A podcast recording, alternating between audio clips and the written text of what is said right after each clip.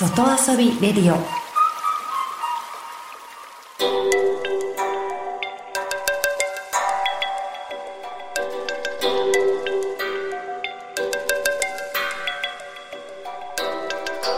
サウナをこよなく愛する私豊沢ひとみが素晴らしきサウナの世界をご紹介するコーナーラブサウナ。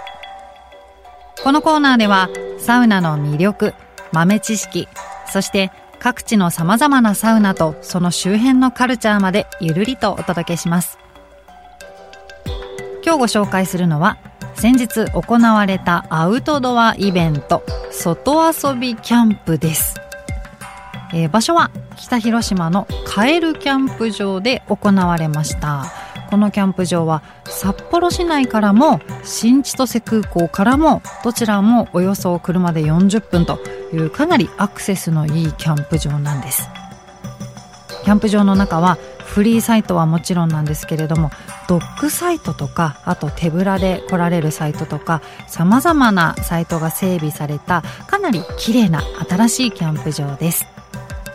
でイベント当日はアウトドアブランドが集まってマルシェのようになっていたりそれから当日節分だったのでスタッフの方が赤鬼と青鬼に変身して雪の中で子供たちと鬼ごっこしたりとかなりアウトドアを満喫できるようなイベントだったんです。そのイベントの中の一つにサウナ体験があって私はそのイベントに呼んでいただいたのでゲストインしてきました。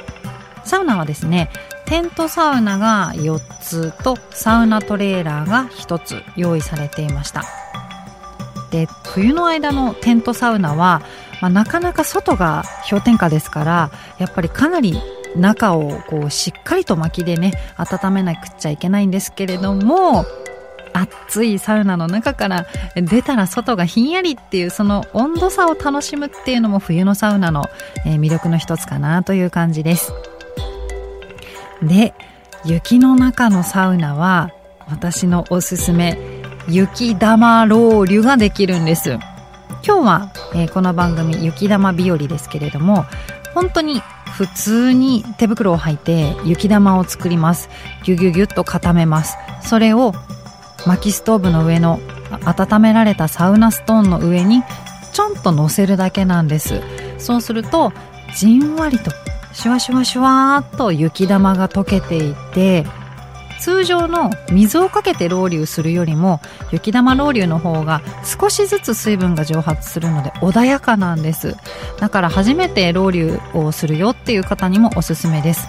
ちなみに結構親子で参加してくれた方が多くって小学生のお子さんたちもお父さんお母さんと一緒に雪玉ロウリュをして楽しんでくれていました。でサウナの後はねみんなで雪にダイブふわふわの雪が前日に降ったのでもうわーってこうみんなで飛び込んだりして楽しみました。えー、ちなみに外が寒い冬の間のアウトドアサウナはしっかりとサウナの中で温まることがいつも以上に大事なんですがそれと同時に冷やしすぎないことも大切です。例えば外気浴の時に着るポンチョは、えー、薄手のタオル地ではなくって毛布生地の暖かいものにするですとか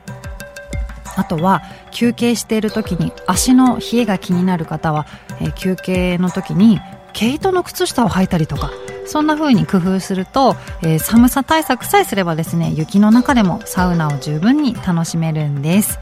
もしアウトドアサウナをするチャンスがあったら雪玉ロウリュの優しい蒸気ぜひ味わってみてくださいね。